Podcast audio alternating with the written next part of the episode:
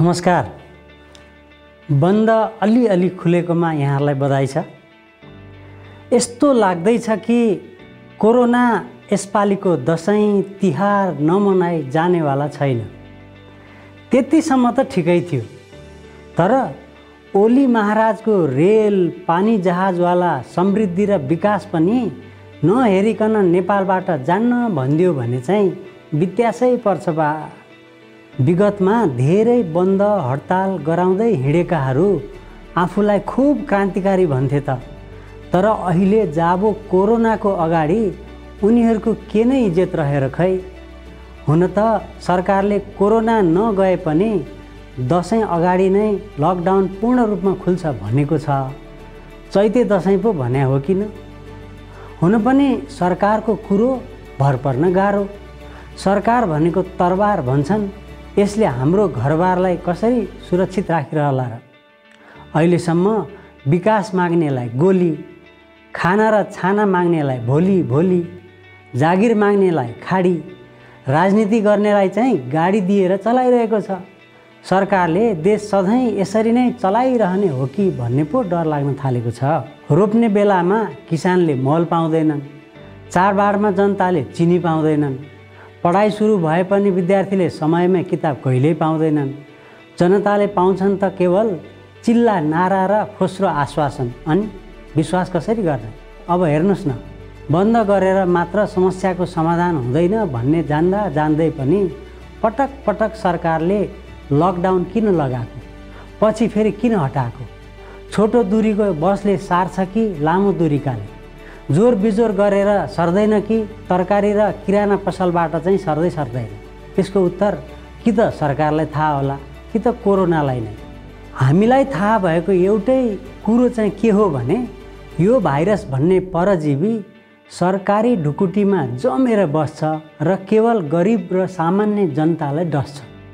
यसैले भन्न मन लाग्छ कि जति चुसेर खानु छ खाओ भाइरसहरू तर कृपया यो समृद्धि र विकासको गीत चाहिँ नगाओ। यो सुन्दा सुन्दा कान चाहिँ दुखिसक्यो भने।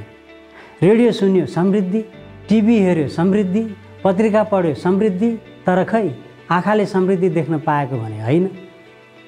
यता मदिरा पसल बन्द हुँदा श्रीमती खुसी ब्युटी पार्लर बन्द हुँदा श्रीमान खुसी विद्यालय बन्द हुँदा विद्यार्थी खुसी कार्यालय बन्द हुँदा सरकारी कर्मचारी खुसी।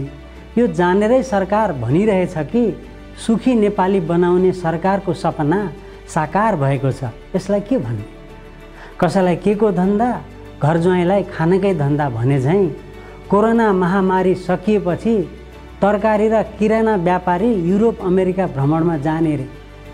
औषधि व्यवसाय त विश्व भ्रमणमै निस्किने रे।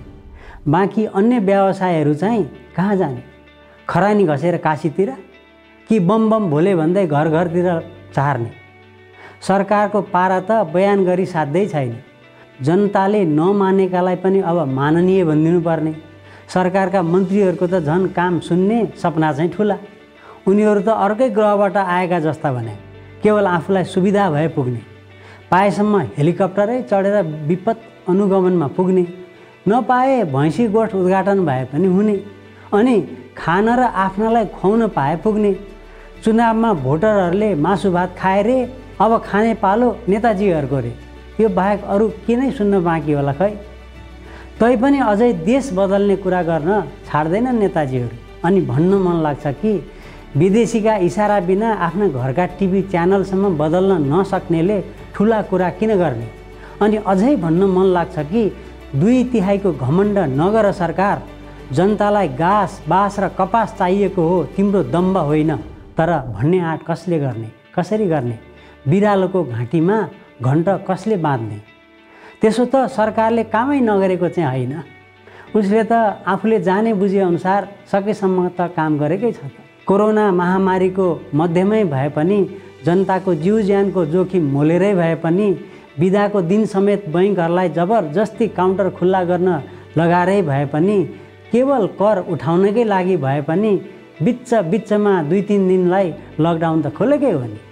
अनि स्वदेशमा उत्पादन बढाएर कर असुली बढ्दैन भनेर राम्ररी बुझेको सरकारले आयात खुला गरेर भए पनि अझ केही वस्तुको आयात बढाएरै भए पनि राजस्वको लक्ष्य पुरा गर्ने कोसिस पनि गरेकै हो। त्यति मात्र कहाँ हो र? देशमा रोजगारी सृजना गर्न सकिएन त के भयो र? महामारीका बिचमा विदेशमा जागिर खोज्न जान चाहनेका लागि सिधै एयरपोर्ट पुग्ने व्यवस्था पनि मिलाएकै हो। सरकारले यत्रो काम गरेको पनि नदेख्ने। हस्त नमस्कार।